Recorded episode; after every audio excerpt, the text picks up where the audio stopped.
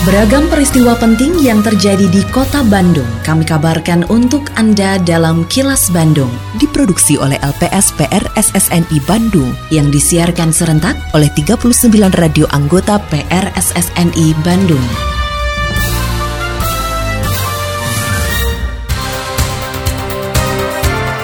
Sejumlah informasi aktual kami hadirkan untuk Anda dan inilah informasi utamanya. 36 ribu rumah bisa mengakses air bersih PDAM Tirtawening. Penyelenggaraan MTQ merupakan implementasi visi misi Kota Bandung. Jawa Barat termasuk wilayah inflow peredaran uang. Saya Santika Sari Sumantri, inilah kilas Bandung selengkapnya.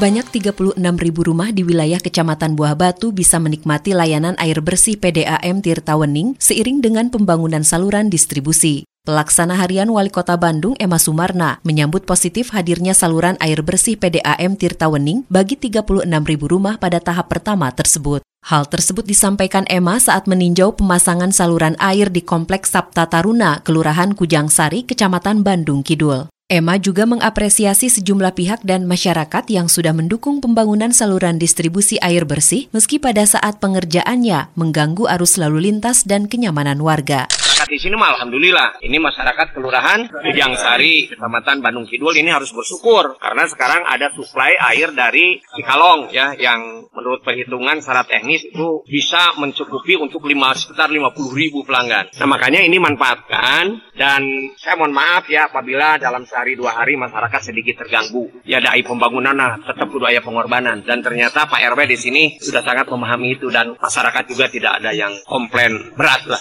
ya karena setelah penggalian itu segera dilakukan pengurugan. Jadi arus lalu lintasnya masih tetap bisa terjaga walaupun tidak selancar sebelum ada pembangunan. Tapi nanti kalau semua sudah selesai, saya yakin ini kembali akan kepada situasi yang Suara Ketua DPRD Kota Bandung dan politisi PKS, Teddy Rusmawan.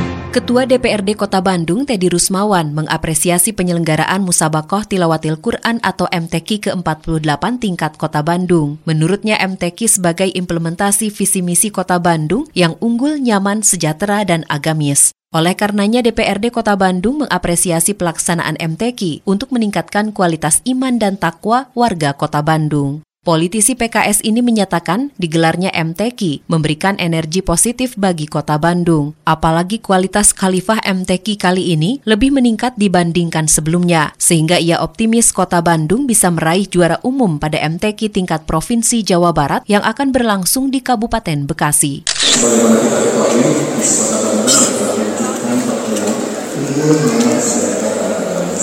Kegiatan hari ini, kami dari Apresiasi karena salah satu visi atau agamis yang dilakukan visi dan kegiatan MTQ yaitu untuk mudah semakin meningkatkan kualitas keimanan dan ketakwaan dari warga kota Bandung secara keseluruhan. Nah, pada kesempatan ini kami tentunya sangat apresiasi pada seluruh panitia yang dikomandani tadi oleh Bapak TNI secara lancar.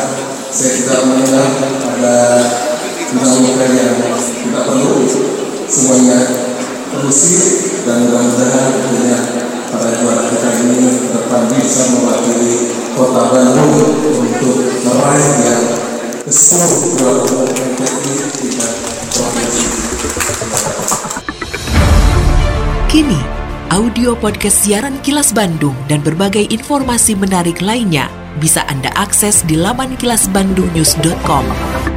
Pada periode semester 1 2023, Bank Indonesia telah menyiapkan uang tunai mencapai 18 triliun rupiah, khususnya untuk kebutuhan saat momen lebaran. Namun dari jumlah tersebut, ada sekitar 17 triliun rupiah di antaranya yang beredar di masyarakat. Kepala Kantor Perwakilan Bank Indonesia Provinsi Jawa Barat, Erwin Gunawan Hutapea, mengakui setelah periode lebaran, siklus uang tunai akan kembali ke sistem perbankan. Menurut Erwin, Jawa Barat termasuk wilayah yang bersifat inflow terkait peredaran uang. Hal ini karena biasanya pengusaha dari Jawa Barat beraktivitas melakukan transaksi di Jakarta dan disetor di wilayah Jawa Barat. Saya perlu sampaikan, Jawa Barat ini termasuk wilayah inflow. Wilayah inflow itu artinya uang itu biasanya lebih banyak masuk. Karena transaksi-transaksi yang banyak dilakukan oleh pelaku ekonomi Jawa Barat di luar wilayah Jawa Barat, mereka menerima pembayaran seperti misalnya UMKM-UMKM di Tasik yang banyak jualan di Tanah Abang. Mereka kan menerima pembayaran di Jakarta tuh, kemudian uangnya akan dibawa ke Jawa Barat, disetor di Jawa Barat, sehingga biasanya akan terjadi inflow.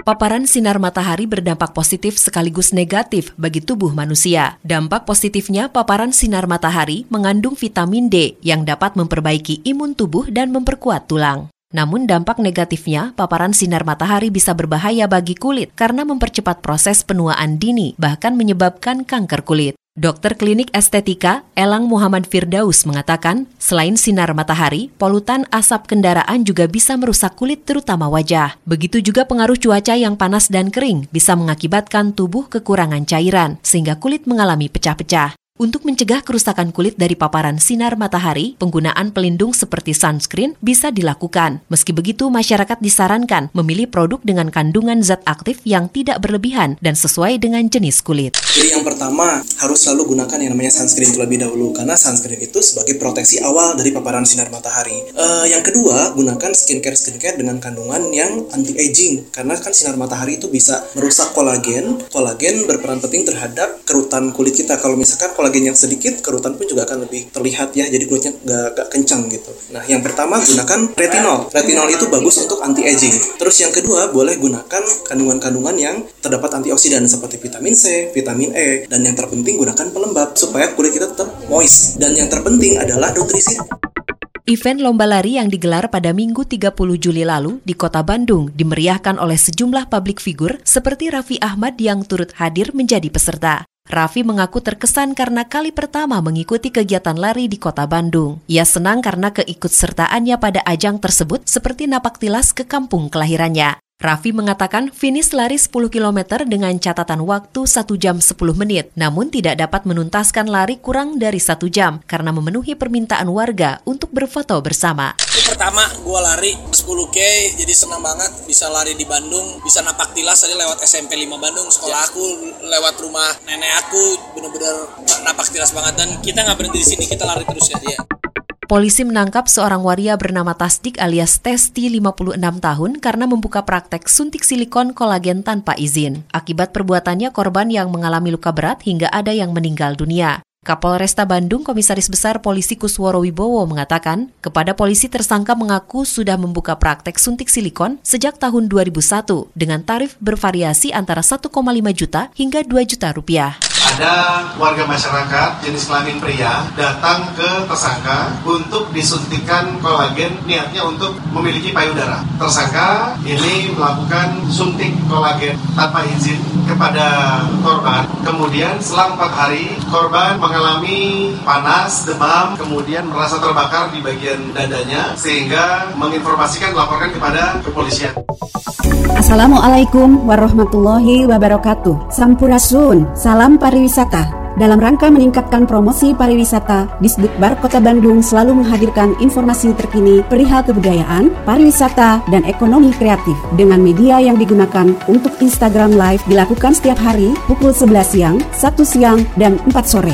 Dan untuk siaran radio reguler dilaksanakan setiap hari Jumat pada pukul 13.30 di Radio Sonata FM. Dan untuk konten foto, video, serta konten lainnya ada pada Instagram tic.bandung. Dan buat Anda yang ingin mencari mencari informasi secara langsung, dapat mengunjungi kantor Turis Information Center di tiga lokasi. Lokasi pertama di kawasan Masjid Raya Bandung, lokasi kedua di Bandara Hussein Sastra Negara, dan lokasi ketiga ada di Lobi Hejo 23 Pascal Shopping Center Bandung. Mari dukung kemajuan pariwisata di Kota Bandung dengan follow Instagram tic.bandung. Hatur nuhun. Wassalamualaikum warahmatullahi wabarakatuh. Pemerintah menetapkan status pandemi COVID-19 di Indonesia sudah berakhir dan mengubah COVID-19 menjadi penyakit endemi. Tetap jaga kesehatan diri dan keluarga selama situasi endemi dengan terus menjalankan perilaku hidup bersih dan sehat. Terima kasih Anda telah menyimak kilas Bandung yang diproduksi oleh LPSPR SSNI Bandung.